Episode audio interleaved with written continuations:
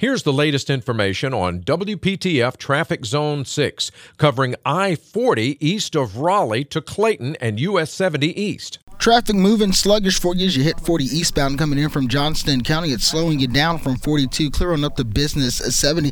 If you're making that merge on from 70 to get on 40, you'll have just a brief delay and a little slowdown. Otherwise, things are moving well for you. Tune to AM 680 WPTF, the traffic station with traffic reports every 10 minutes on the 8s, morning and afternoons. Zone by zone reports are an exclusive feature of WPTF Triangle Traffic.